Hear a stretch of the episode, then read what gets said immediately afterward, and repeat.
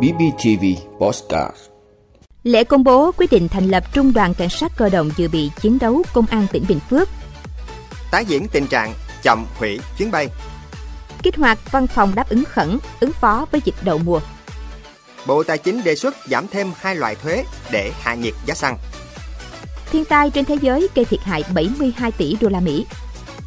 Đó là những thông tin sẽ có trong 5 phút tối nay, ngày 4 tháng 8 của BBTV. Mời quý vị cùng theo dõi. Thưa quý vị, sáng nay ngày 4 tháng 8, Công an tỉnh Bình Phước tổ chức lễ công bố quyết định thành lập và lễ tuyên thệ của Trung đoàn Cảnh sát cơ động dự bị chiến đấu trực thuộc Công an tỉnh. Về dự lễ có Phó Bí thư Tỉnh ủy, Chủ tịch Ủy ban nhân dân tỉnh Trần Tuệ Hiền, Thiếu tướng Nguyễn Thanh Bảnh, Phó Tư lệnh Cảnh sát cơ động, Bộ Tư lệnh Cảnh sát cơ động, Bộ Công an và lãnh đạo các sở ban ngành, huyện thị, thành phố trong tỉnh. Ngày 30 tháng 3 năm 2021, Bộ trưởng Bộ Công an Tô Lâm đã ký quyết định 1984 về việc thành lập Trung đoàn, Tiểu đoàn Cảnh sát cơ động dự bị chiến đấu thuộc Công an tỉnh, thành phố. Công an tỉnh Bình Phước là một trong 14 địa phương trong cả nước được thành lập lực lượng cảnh sát cơ động dự bị chiến đấu cấp trung đoàn. Trung đoàn Cảnh sát cơ động tỉnh Bình Phước do Đại tá Nguyễn Huy Hải, Phó Giám đốc Công an tỉnh làm trung đoàn trưởng. Trung đoàn gồm 3 tiểu đoàn với hơn 1.000 cán bộ chiến sĩ thuộc lực lượng Công an tỉnh Bình Phước và Công an các huyện, thị xã, thành phố trong tỉnh. Trung đoàn được thành lập nhằm chủ động xử lý tốt các tình huống phức tạp, đột xuất, bất ngờ, góp phần đảm bảo an ninh trật tự trên địa bàn tỉnh. Tại buổi lễ, Đại tá Nguyễn Huy Hải, Phó Giám đốc Công an tỉnh, Trung đoàn trưởng đã đọc 5 lời tuyên thệ. Đại tá Nguyễn Xuân Thắng, Giám đốc Công an tỉnh đã trao quyết định của Giám đốc Công an tỉnh về triển khai các hoạt động của Trung đoàn Cảnh sát cơ động dự bị chiến đấu. Chủ tịch Ủy ban nhân dân tỉnh Trần Tuệ Hiền và Thiếu tướng Nguyễn Thanh Bảnh, Phó Tư lệnh Cảnh sát cơ động đã trao tặng lẵng hoa chúc mừng cán bộ chiến sĩ đơn vị. Ngay sau buổi lễ, cán bộ chiến sĩ Trung đoàn Cảnh sát cơ động dự bị chiến đấu Công an tỉnh đã biểu diễn các bài võ thuật, biểu diễn triển khai các đội hình để xử lý tình huống, giải tán đám đông gây kích động, gây rối. Cán bộ chiến sĩ Bộ Tư lệnh Cảnh sát cơ động cũng đã biểu diễn các nội dung khí công. Các bài biểu diễn được cán bộ chiến sĩ Cảnh sát cơ động thể hiện thuần thục và đẹp mắt, nhận được sự tán thưởng của các đại biểu và rất đông lực lượng cảnh sát, Công an tỉnh. Thưa quý vị, với nhu cầu hành khách cùng tần suất các chuyến bay tăng cao dịp cao điểm hè, các cảng hàng không quốc tế đã lập phương án điều tiết để tăng năng lực khai thác. Tuy nhiên, vào các khung giờ cao điểm không tránh khỏi sự ùn tắc gây bức xúc cho hành khách.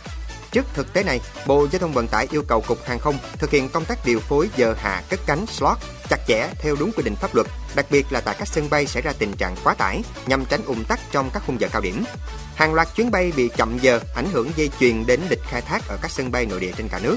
Rất nhiều hành khách đi máy bay rơi vào tình cảnh đợi chờ rất lâu mới check-in xong và sau đó lại đợi chờ lâu để được lên máy bay, rồi tiếp tục chờ từ máy bay xuống xe trung chuyển vào nhà ga. Trước tình trạng này, Cục Hàng không, Bộ Giao thông Vận tải đã đến kiểm tra tại sân bay Tân Sơn Nhất và phát hiện những bất cập về điều hành quản lý tại sân bay này. Trong đó có cả công tác điều hành, bố trí xe công nghệ không hợp lý, thiếu vắng xe buýt công cộng, gây ùn tắc từ quanh khu vực sân bay đến nhà ga. Tân Sơn Nhất trở thành nút cổ chai, điểm nghẽn delay, dây chuyền ở nhiều cảng hàng không, trong đó sân bay Nội Bài là điển hình. Dẫu biết rằng không hãng bay nào muốn rơi vào tình trạng chậm hủy chuyến vì họ sẽ bị thiệt hại đầu tiên cả về kinh tế và uy tín với khách hàng. Nhưng khi chậm hủy chuyến thì các hãng cũng cần công bố rõ để khách bay hiểu, thông cảm, thậm chí là cần có cả sự bồi thường như nhiều hãng hàng không thế giới vẫn làm khi gây thiệt hại cho hành khách.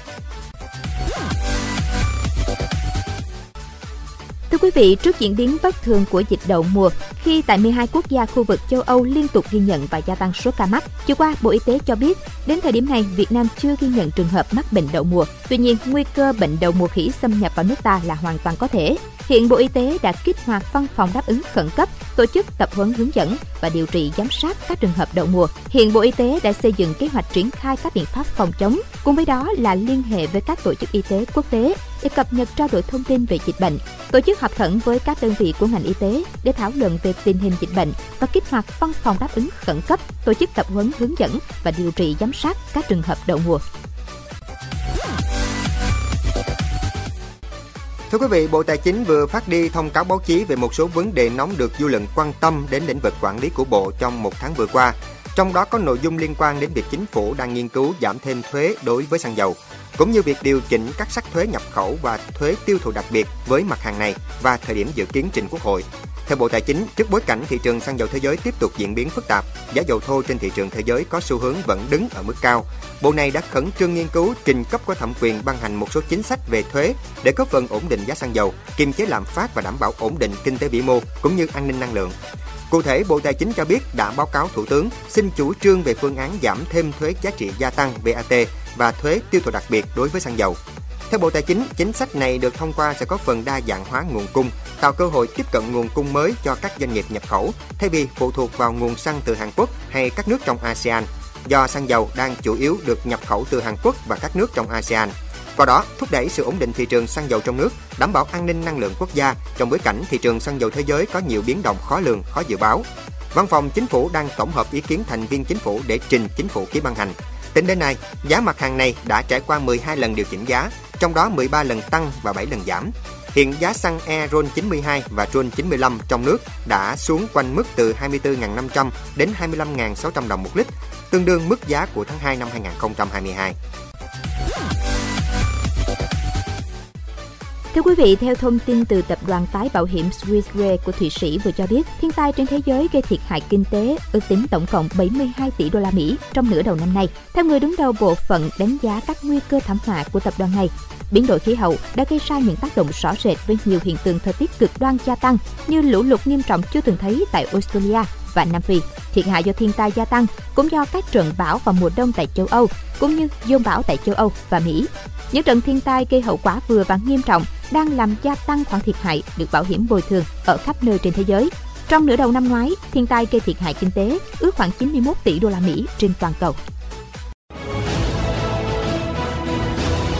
Cảm ơn quý vị đã luôn ủng hộ các chương trình của Đài Phát thanh Truyền hình và Báo Bình Phước. Nếu có nhu cầu đăng thông tin quảng cáo ra vặt, quý khách hàng vui lòng liên hệ phòng dịch vụ quảng cáo phát hành số điện thoại 02713 887065. BBTV, vì bạn mỗi ngày.